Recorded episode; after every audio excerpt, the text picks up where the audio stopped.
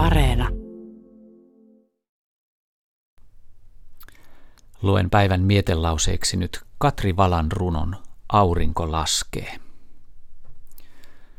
Huohottavana, säteilevänä, punaisena ja kylmänä katsot sinä aurinko maata, jonka yli valkohehkuisena kiisit korkealle kohoten. Suuren meren taakse sinä lasket, jonka rannalla minä seison pienenä ja yksinäisenä. Oi sinä kuuma ja ihana, oi sinä punainen ja kylmä, minun sydämeni paleltuu murheesta, kun sinä minut noin jätät. Katso kuinka minä värisen, katso kuinka käteni sinua kurkoittavat, kun sinä viet pois säteesi ruumiiltani, kun sinä lakkaat sieluuni paistamasta.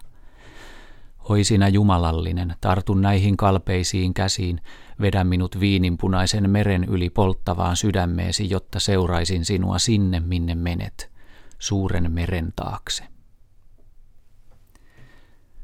Päivän mietelause oli Katri Valan runo Aurinko laskee kokoelmasta Kaukainen puutarha.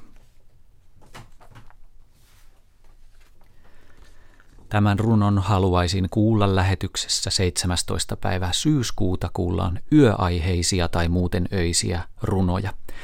Lähettäkää runotoiveenne joko sähköpostilla toive.runot at yle.fi tai Yle Radio 1 nettisivulta löytyvällä lomakkeella. Toiveet voi myös lähettää postitse osoitteeseen Tämän runon haluaisin kuulla PL 79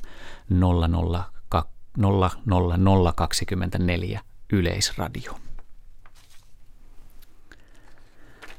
Aivan kohta on puolen päivän hetki. Sen jälkeen Tiedeykkösessä tutustutaan hyperspektrikuvantamiseen ja ihmisen näkökykyyn.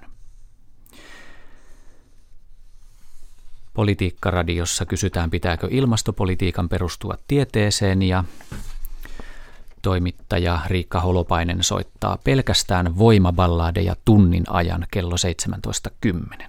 On puolipäivä.